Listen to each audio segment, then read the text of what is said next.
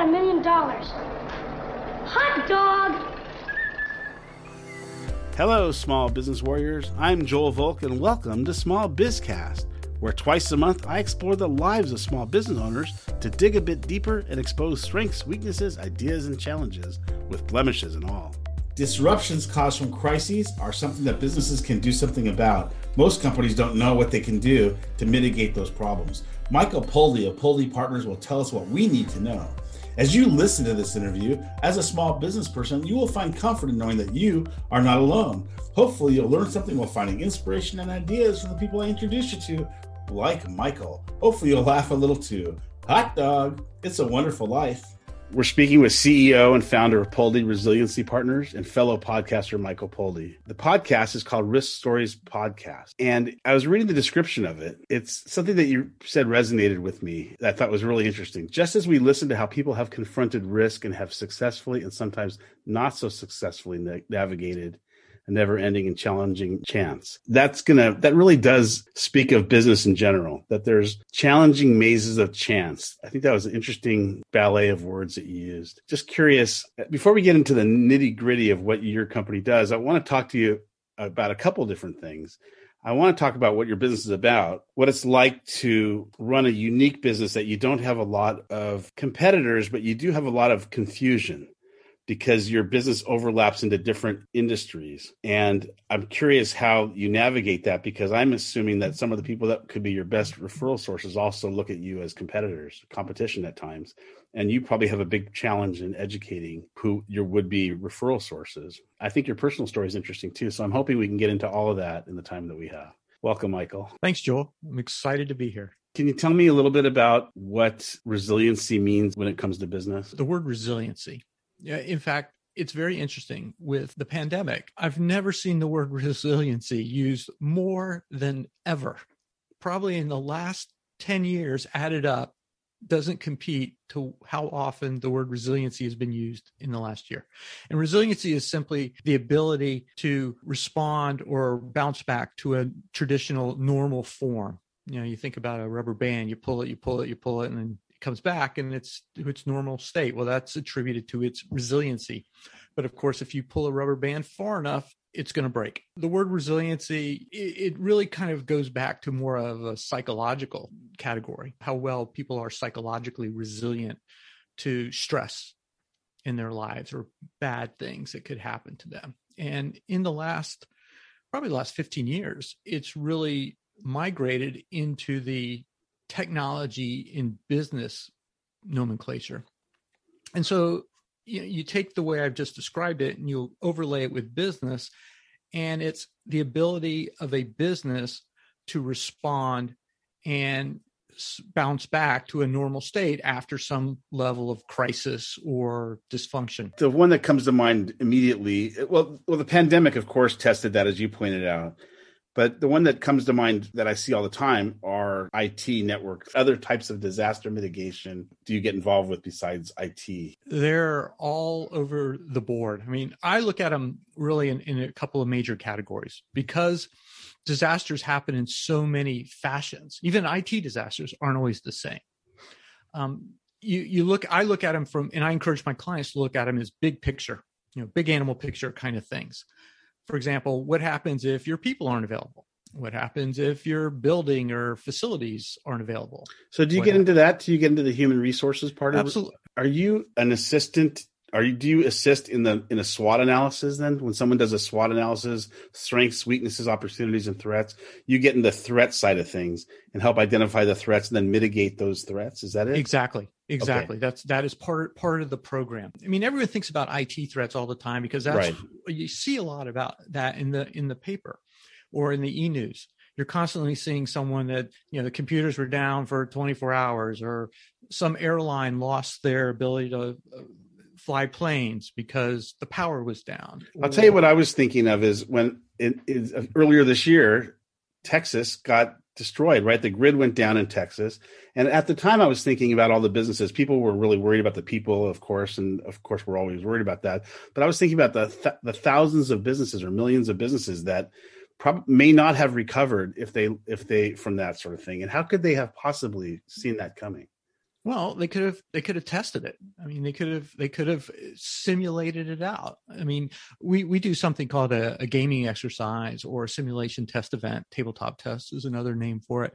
But you get all the business leaders in the room, and you get your team, which your team may be your insurance person, it may be your lawyer, it may be your marketing person. So it's not necessarily your we get we get people to think it's not necessarily the the direct people that run your business. It's who else do you depend on?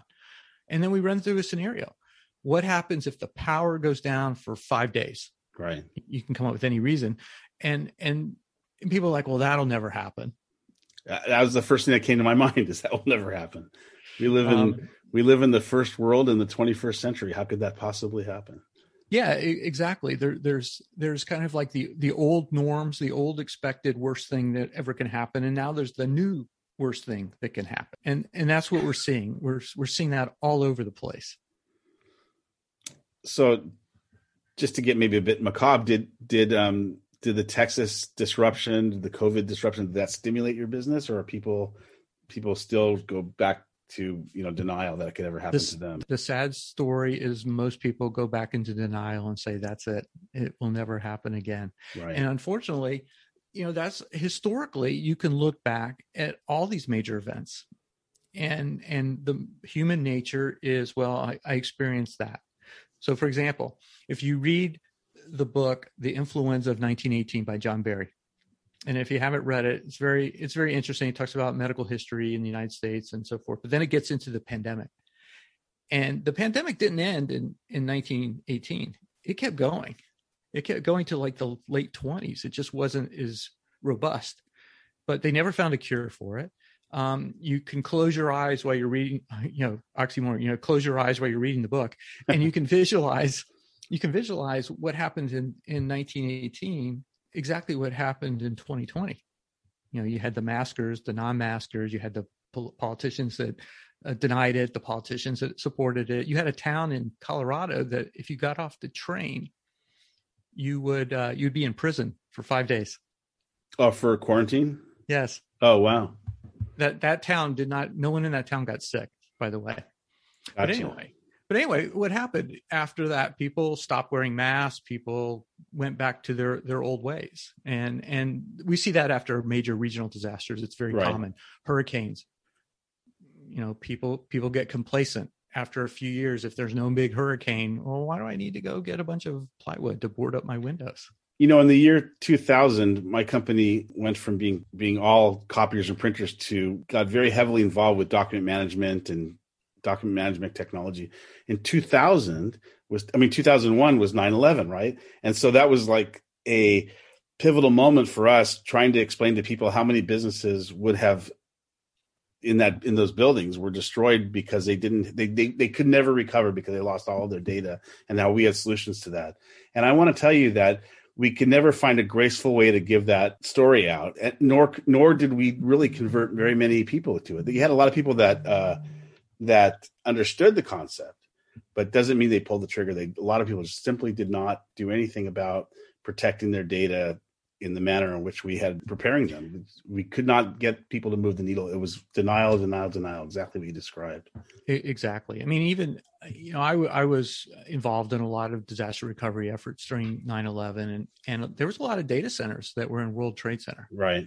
I don't know the exact number, but you know there were a number of data centers that were all destroyed for major banks. Right. Um, the Bank of New York, for example, um, they lost their data center. People don't realize how uh, you know close to the edge the U.S. financial system really was because of the banking banking data centers that were mm-hmm. destroyed mm-hmm. at 9/11. But because of actually mere luck a lot of those the data elements the storage was stored off in in new jersey and mm-hmm. a lot of these data centers were able to be rebuilt very quickly and, and mm-hmm. some of them were built rebuilt almost from scratch so is redundancy what you're describing is redundancy a part of what you do well what we look at is we talk to clients and we help gauge their appetite for risk and the way i look at it is almost like a seesaw risk on one side and budget on the other that's funny. I thought you were going to say ri- I for sure thought you were going to say risk and impact.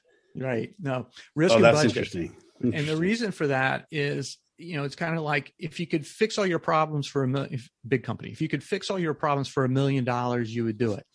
You know, if it cost, uh, you know, if it cost $10 million, you wouldn't do it. You know, so it's, it's one of those, the more money that you spend, you know, the budget side of the seesaw goes up and the risk side goes down. As you reduce your budget, if I only spend, you know, maybe a better example is a dollar. If I only spend a dollar to protect my risk, you know, I'd have a lot of risk out there. Sure. Because I'm not protecting anything. And so what we encourage companies to do is figure out what your budget is, figure out how much you're going to lose if your whatever, if your technology goes down, and figure out a mean a, a you know a midpoint that makes sense for you. So you are balancing the amount of money you spend with your amount of protection you have. Right. But sometimes it's not it's not about it's not even a lot of money. So for example, you asked me earlier what other types of risk, you know, it's not just IT technology. I had a, uh, a, a consultant come come to me and, and say, well, this company just lost their 45 year old founder. Wow. And this person was not only was the the, the brains of the business, all the intellectual property and intellectual capabilities of the business was tied up into this person, even though it was a 50 person company. And and so they were like, what do we do? And it's like, well, it's kind of late now. Right. Um, you know, you got a lot of problems that you you need to work through. But that's that is part of the risk analysis is you look at okay what happens if you lose these people so we'll go into a i mentioned a simulation earlier you have 10 people in a room. And you do so, so i'll do something very simple. Hold up you know who's got an at&t phone? Who's got a verizon phone? Who's got a t-mobile phone? And then i have a i have the i write the names down put them in a hat walk over to someone say pick one of these. And they pick it out of the hat and they say at&t okay anyone who has an at&t phone turn it off. You have no phone access for the rest of this experience. Right.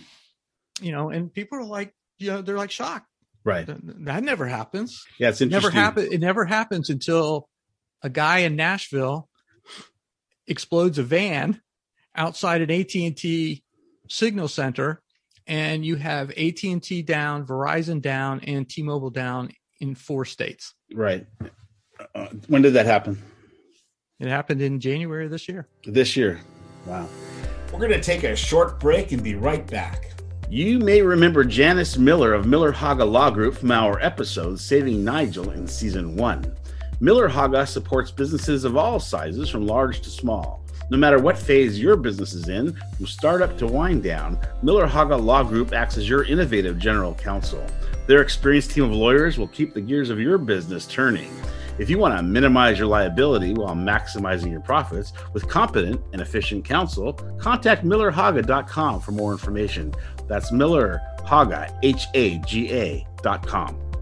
Small Bizcast is proud to support Fit for the Cause. Fit for the Cause is the leading organization in fitness for low income and special needs communities. Founded in response to the national health crises, Fit for the Cause has used licensed and COVID conscious trainers to keep their members active even during the pandemic. Offering physical training, nutrition, and a variety of classes, members benefit from the same resources given to Special Olympic athletes. So stay active now by going to www.fitforthecause.org. That's fit, the numeral four, thecause.org. Document technology continues to be a challenge for businesses as they go back and forth from working remotely to working in house. One of the challenges facing management is that documents need to be shared they also need to be secured. There's privacy issues, there's access issues. Those are the types of things that keep people up at night. Mercury Document Imaging has been solving problems like these since 1982. We are in the unique position to leverage our years of experience with our tremendous resources to solve this and other similar problems. We do it economically. More importantly, we do it efficiently. So, if you have issues that you'd like us to help with, please call 818 782 1221 or go to mercurydoc.com, M E R C U R Y D O C.com. We are back. I'm Joel Volk, and this is Small Bizcast, and we're listening to Michael Poldy of Poldy Partners teach us what we need to do in order to mitigate problems when disruption happens.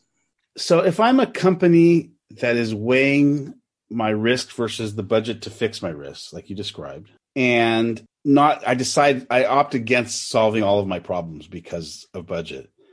Because I've gone through this due diligence process and made a conscious decision not to solve my problems, if my customer's data is breached, am I now liable for that damages to my customers? Might I buy myself multiple lawsuits from my multiple clients Absolutely. who have multiple problems?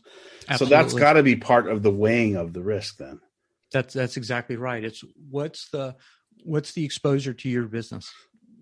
How how much are you willing to to take on? And it's not just if you do it. Here's a, a new wrinkle. I mean, first of all, every state has a different hacking law or a different privacy law. California has probably most one of the most stringent of of all 50 states in both categories, but there's laws in both states. So in all 50 states. So depending on what state you do business in, you may have to respond differently. But here's where it gets complicated.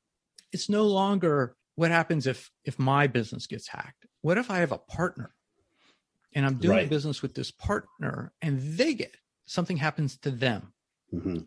Then what is my exposure? And for a long time, um, people have been, you know, it's like one hand away. It's like, well, I can't be touched. You know, it was it was Amazon that that got got hacked. It wasn't me. And and the reality is is that is now changing. And I'll I'll give you an example. Um, there was a comp- there's a company. It's called Blackbaud. They're out of Charleston, South Carolina. They provide donation services, software as a service to com- educational and nonprofits that are looking to collect money. So you donate to your university of choice. It's not the university that's actually collecting the money. It's this Blackbaud company that has thrown up a front end that has your university name, and they collect the money and they collect your credit card and your personal information. Well, they got ransomware, hit pretty bad. Um, they they handled it. I think they handled it very very poorly. They're now facing I don't know 21, 24 different class action lawsuits. Class action, United- 20 class wow. action lawsuits. Billion, Wow. they're a billion dollars in revenue, by the way. Um, and then um, in January, I read in some uh, like a HIPAA journal, a, a children's hospital in San Diego called I think they're pronounced Rady's or Rady's Children's Hospital, R A D Y, uh, the largest children's hospital in the state of California based on admissions. They got sued by one of their stakeholders for not taking the proper due diligence in making sure that the Blackbaud company was properly secured. So the charity itself is party to a lawsuit because the partner they chose to run their charity finances did not protect themselves properly. What could that charity have done differently? Well, a couple of things. One, uh, hopefully they have an insurance policy. That's that's that's a you know first. Right. but but really what what they should be doing is they should be taking a certain level of due diligence and understanding what their partners are doing for example something called uh, business continuity or resiliency questionnaires where you can go to a company and you can ask them a series of you know 50, 50 i'll make it up 50 questions. We, we work with companies in answering those questionnaires as well as putting them Mhm. together.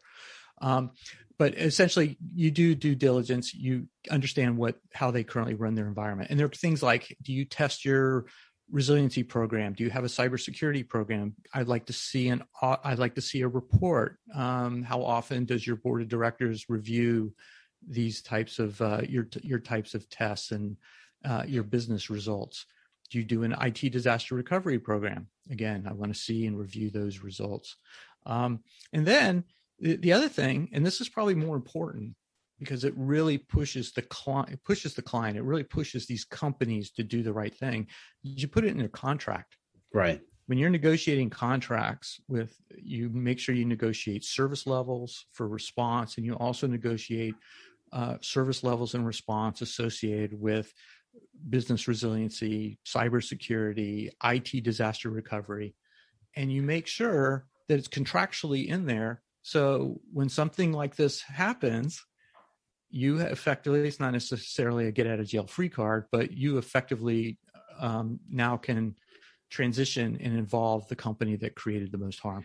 Right. So you're you're in the position to ask the questions and then scrutinize the answers, but you're not in the position to validate the answers. So if they if they your vendor doesn't perform, you have you won't know till after there's a disaster.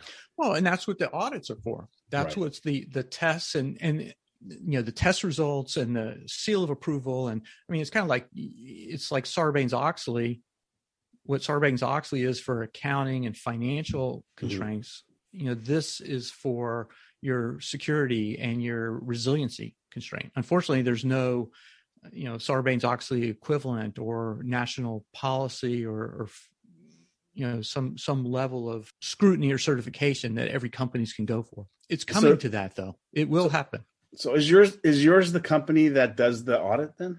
Is that what you do? And- and that is one of the things we do. We absolutely go in there and we audit companies.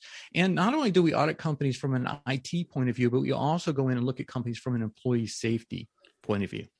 You know, you mentioned earlier, like, oh, what else is there from from IT? And you know, I mentioned about the founder issue. Well, Right. you you look at these companies that aren't necessarily IT driven. They're they you know they may be you know IT is obviously a key part of it. I mean like for example uh beer company Molson Coors gets cyber attacked uh, a couple of months ago and you know all their distributors were were were shut down. They couldn't get anything. But you know those companies are they're they're predominantly human human based human engineered and human run so employee safety is huge. Mhm. And if they're not taking care if they don't have the they're not following for example osha's 16 guidelines for protecting their business against covid-19 or they're not um, you know conforming to the uh, uh, what's it called? National duty clause which uh, essentially you know requires them to create a safe safe workplace for people you know that that's another exposure that they can have to their business. That could shut them down or cause some sort of disruption So how often should a first of all, how often should a company do a resiliency audit? Well, I think it depends on a number of things. One, their budget. I mean, look, you know, a lot of companies aren't going to hire people just to do this. In fact, most Right. companies today, even the big companies, even if you look at the multi-billion dollar global national companies, they don't have a lot of dedicated people to do this. Right.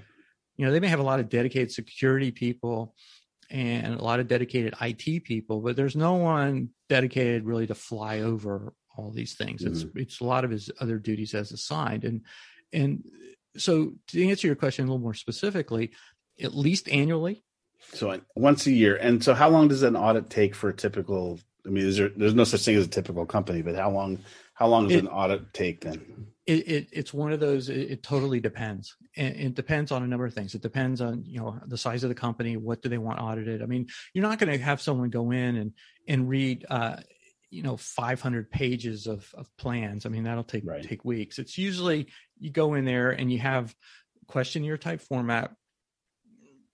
It's hit the high points and then you drill down on a few items you know you hit some you know does this company first of all is the company big enough they have their own auditors in which case then they probably have already done something along these lines Right. even though they might not be the experts but they'll have some insight. Uh, smaller companies that you know the questions will be really simple. You know have you have you run a IT disaster recovery test? Have you have have your cybersecurity people have they given you a report of what your current exposures are um, have you run a business continuity test to see what happens if certain you know i'll make it up you know if you have 10 people in your company if three people aren't there and picked at random how does your company perform? You know a lot of times because quite frankly and unfortunately because most people don't do anything um, they have business continuity plans. They'll have they'll say their managed service provider Right. protects my data. But the reality is is they haven't checked it. So Yeah. a lot of times these audits they're not very long Right. because you can get in by asking a handful of questions and in usually a few hours to the right people you find out really quickly where the exposures are in the business So I would imagine that your firm would be brought in as part of the due diligence from someone doing an M&A event, for instance. they should i mean I, and i have and i have been brought in on m&a deals um I- I've I've worked on a number of M&A deals throughout my career, but the reality is most M&A deals don't provide any real inspection other than you know where are they running, how much do we pay, and uh, who are the people that are the IT people, and as soon as we buy them, we're firing them because we're going to we're Right. going to integrate their their IT into our IT. What's the floor? What's the smallest company that you can be effective for? To be honest with you, I can be effective for a three person law firm. Mhm. I mean, the conversation is much quicker. Right. You know, Yeah. the, conver- the conversation is about an hour hour long, and here's how it goes. We have a guy that we call that handles our IT. okay, well, let me talk to the guy. And you say, do you have a backup plan? Yes or no? Where are the offsite backups? When was the last time you recovered it? Well, that's technology, but I'm thinking in terms of you know, you mentioned earlier a, a firm where you have a 45 year old founder that that dies unexpectedly, and I could see that being in a three person f- firm very easily, where you have one person who has all the institutional knowledge of the practice. He knows that person. Yeah, exactly. He or she Yeah. knows where where the passwords are and where the you know all all the you know the the the, the mission critical things you need from time to time. Yeah, I mean, get- how do you create redundancy in that environment? How do you create a plan for succession? I think about it in terms of you know my own my own just, just the partnership of my marriage. You know, if something happens to my wife or me, will the other person know how to access the stuff that we do collectively? Right? I mean, I assume that I assume that carries forth to that's exactly small right. businesses as well. Yeah, that's exactly right. I mean, the dynamics are a lot different.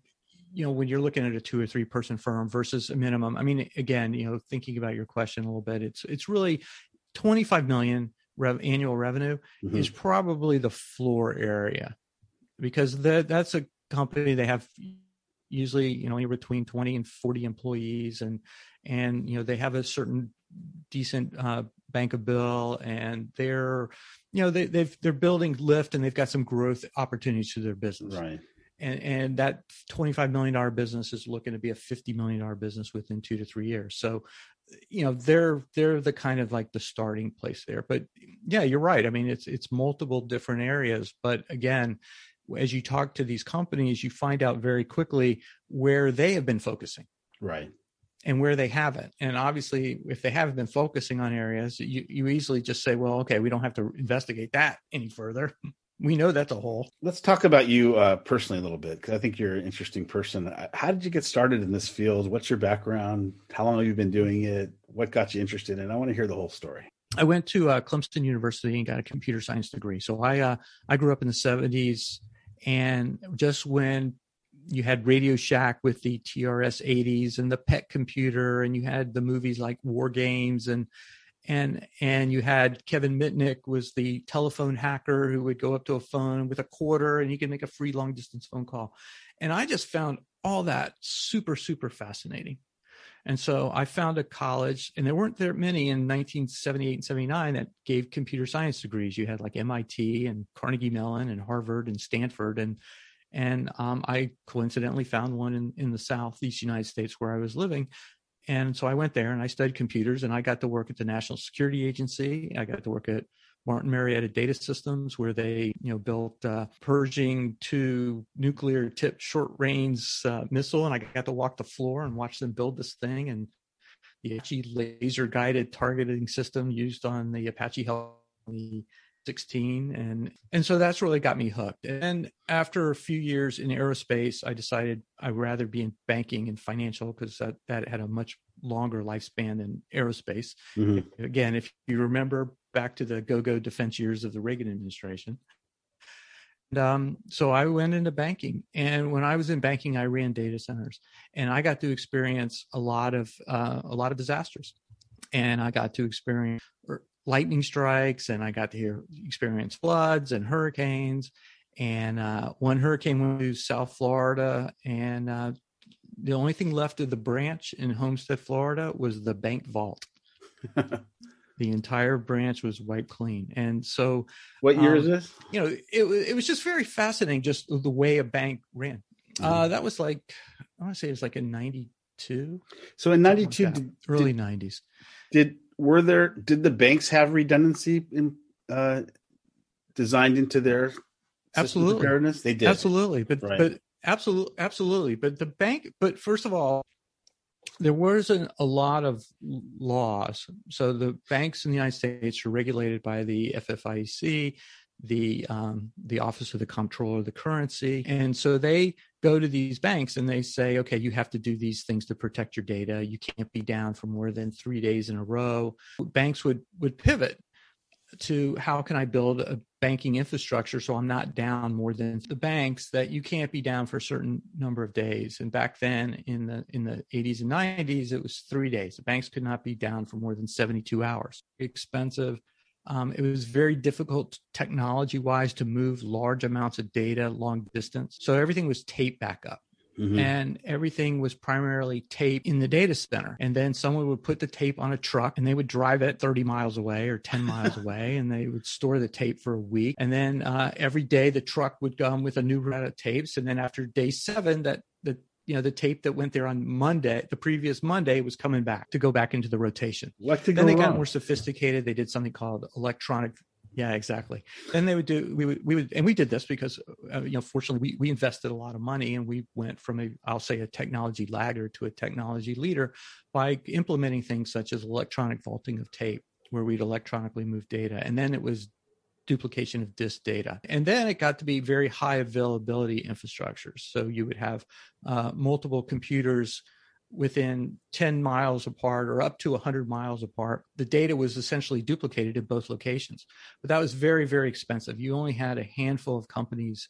You know, the biggest banks in the United States would do that. The biggest banks in, in Asia and Europe, they would do those. How but, were they transferring? Were they using satellites? What, what were they no, using? No, everything was was using high speed uh, high speed networks. Networks. So it was hardwired, basically. Yeah, it was hardwired point to point connections because there was no internet. Right type a, communications. Yeah, think about that's we're talking was that 20 years ago, right? 30 years ago. 30 years ago. Yeah, yeah right, exactly. Right. It, was, it was a long time ago. So anyway, so so I got I was very involved with implementing and building these these infrastructures and and I used to write and speak uh, internationally on on different techniques that we would use to protect these infrastructures and I also was involved in you know a lot of outages like for mm-hmm. example uninterruptible power sources. Um, you know, all these data centers, cloud data centers. You know, they're you know, cloud. Cl- the cloud is nothing but very fancy, big, large data centers. Sure. And and all these data centers are have lots of power going into them, and they are all run through what's called an uninterruptible power source. Well, if something happens to this uninterruptible power source, and it is interruptible. Um, without the right maintenance and the right care and feeding, uh, your data center goes down um, you know, uh, you had things like the fuel filters on the diesel generators. If those get clogged, your data center will go down. Um, you know, we had we had the the Nasdaq was brought down several times mm-hmm. by a squirrel. It's a great. Do you think, it was story. the same squirrel? Yeah, I don't think so. The the C the CEO of, of Nasdaq at the time had had a I don't know if it's the squirrel, but had a squirrel mounted in his office to remind him of the experience. The very last big typewriter deal I did with um, I think it was Bank of America or one of or it might have been First Interstate Bank, but they bought several typewriters in the event that Y2K would come and crash their whole network. They, they, right. they, were everybody was panicked over Y2K, and I think I sold hundreds of machines to them. to well, that I never heard, got used. I'm sure they all went from the warehouse to getting scrapped. They never got used because because everybody that, that was going to be their backup plan was to have typewriters dispatched. Well, it's actually a good a good backup plan. I mean, to be, to be honest with you, uh, worked out well for me. Yeah, exactly. I, I, I have a I have an old typewriter. I I used it today. You know, but but the reality is, is sometimes the old solutions are the solutions that work. Sure. Where my history started is just running these data centers and seeing how this technology worked and getting involved in a lot of really cool leading edge stuff that was being developed by a number of manufacturing houses like IBM, like Hitachi Data Systems, like right. EMC, like Oracle, like storage technology. Ultimately, got to go work for IBM, and I got to be with. I mean, it was really cool working with these people that own the patents on a lot of these technologies that people, you know, take for granted every day. Yes, we do. And so, how did you? How long ago did you start your business? So I started my business almost a year ago. Oh, was only a year old. Oh, yeah. I see. And was there an event that that gave you the some event that triggered it? Did you have some uh, project you took over that gave you that, or? No, I, have always been thinking. I mean, I've run lots of businesses for IBM, and mm-hmm. uh, you know, a small business in IBM is a hundred million dollars. So, yeah. you know, I, I, was fortunate enough to run a bunch of of small, small and medium sized businesses, right. and I've always just wanted to run my own show. So what what's what surprise did you learn after going into business for yourself for the first time? It is hard to generate sales. So is it filling the pipeline that's hard or is it hard converting the sale the opportunities to actual clients?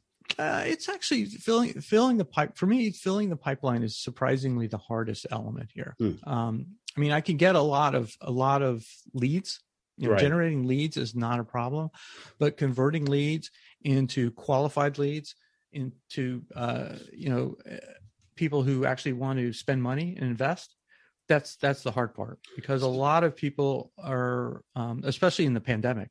I mean, you know, starting starting a business in the in the middle of the pandemic, even though I know a lot of companies are doing very well, um, you know, there are a lot of companies that are very conservative Sure. Uh, especially when it comes to risk you know after they've just retooled their entire business to run remotely Your natural referral sources, I assume, would be people in the IT world, but they probably also perceive you as a competitor. So how do you how do you solve that?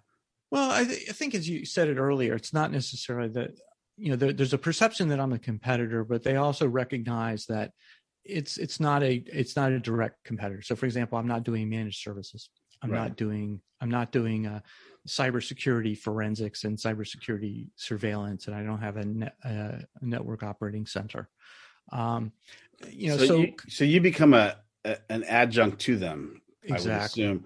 You have to get them speaking though in your language because when they're speaking to their potential clients, they're talking about risk all the time. I can tell you that's the talk track for Every IT, conversation. managed IT services is always, you know, it's kind of like selling insurance. What happens if your house burns down? You got to, you know, so you have to f- put a little fear in order to sell managed IT services because it's all about preventing the disaster I- and then exactly and then so they're talking they're talking about this already how do you get them to then leverage that conversation into let's take a 30 30,000 foot view at your situation and bring in a real expert that can identify all of your risks and then we can manage those risks low hanging fruit first and the harder stuff last how do how do you get them to that place Well, it goes back to the spend. Oh, uh, you know, many many companies and clients that I speak with, and I think this is why it's so hard, is they're like, well, I have my managed service provider who's doing my IT backups, and I have my cybersecurity firm who's doing my monitoring my network, and I lean on them. And that's and then it goes back to the spend, which is, well, you know what, I've I've already spent all my money. the decision to use your firm then must be made in the c suite it's got to be exactly. Right. So Yeah. you need to be. Am I am I right that you need to be around CFOs? It, it's CFOs, COOs. COOs, CIOs that are concerned of their. Right. I mean, I spoke to a CIO a couple of months ago from a multi-billion-dollar le- uh, beverage distribution firm, and his biggest fear was ransomware and getting as a privately held company and getting the owners of the company to recognize Mhm. that you know he's losing sleep at night because you know this particular incident could could shut us down and what are we going to do about it and you know so some of it is is really also to just communicating you know the level of risk avoidance you know that the risk does not go away because you're not paying attention to it or you're not you know putting it on a on a you know strengths weaknesses opportunities and threats chart and and saying you know it's, it's not on the chart so therefore it's not a concern Right. That's a big challenge. I assume it's going to be a lot of education to the public. It is a lo- it is a lot of education, and, and unfortunately, too many people wait until they see it happen to someone else. Right. It's going to have to take a black swan event where you have one competitor that survives and the other competitor that goes down for them to see that had I managed this. Uh, to be honest with you, it takes a, a multiple black swan events because again, you look at the incident in Texas, and you know how many companies take you know have taken action. In fact, I had a room of a bunch of people. I was on a a call, a networking call, and I asked in in a session, and I said, "Okay, everyone, watch what happened to those poor people in Texas." Oh yeah, that was really bad. Okay, who has done anything to protect their personal house and their family right. from it happening to them? Yeah. Please don't You know, ask and- me that question if you don't mind. Yeah. Yeah, yeah, exactly. So um, I think we should define what a black swan event is, though. Do you mind going? Sure. So, so in the wild, it's very rare to see a uh, to see a black swan, and and that's what a black swan event is. It's an event that is uh, it's something that's never occurred in the uh, field. I actually have a have a great quote I want to I want to share, Okay. and uh, and I have to I have to look this up because it's such a it's such a good it's such a good quote. So the quote is from this woman named Alice Hill, and Alice Hill uh, she was a, uh, a state and federal judge uh, here in Los Angeles actually, and um, and she then served as the uh, resiliency uh, chair for the Department of Homeland Security in the Obama administration. and um, she she came out with this great quote, and it's we have to look at black swans as past extremes and future extremes. And again, looking back as the Texas thing, you know, a lot of people said, well, you know, that that event is so extreme, it never happened before. Well, the reality is it has it did happen. It happened two times before. And uh, it happened like in the late 80s or early 90s, and it happened again in, around I think 2011. Really? That how come I don't remember this? This is interesting. Yeah, yeah. There's a um, uh, in fact, if you if you go to my website and look at my blogs, I have a blog on what we can learn from the Texas power outage, and and and I have the reference there. Okay, I'll have that in the show notes then. So for the listeners who want to go there, the show notes will have the web address, and I'll have a link to that.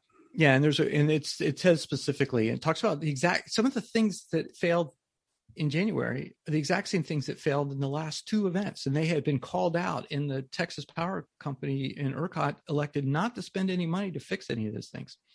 And which brings me back to the quote past extremes versus future extremes. So black swans, you, you have to look forward. You have to look at the extremes and really play it forward mm-hmm. to really make them valuable. And too many people um, have been considering black swans to be something that quite frankly, has has already happened or has happened with enough frequency where it's like it's no longer a black swan. That's really interesting. I, I got to think that the, the Texas company ERCOT then has got to be buying themselves some real lawsuits because, oh, because the they, loss, they've opted not to do anything. The lawsuits are everywhere, and and here's what people also need to recognize is um, people lose their jobs. Right. There's a lot of people that resigned over this or were fired, and quite frankly, that's what happens every time you go look at one of these major disasters that you read mm-hmm. about because a company wasn't properly prepared right. you kind of linger on a month or two months later and figure out who's who's being replaced at the company. You know is the ceo losing his job? Is the cio losing his job? Is the chief financial officer losing their job?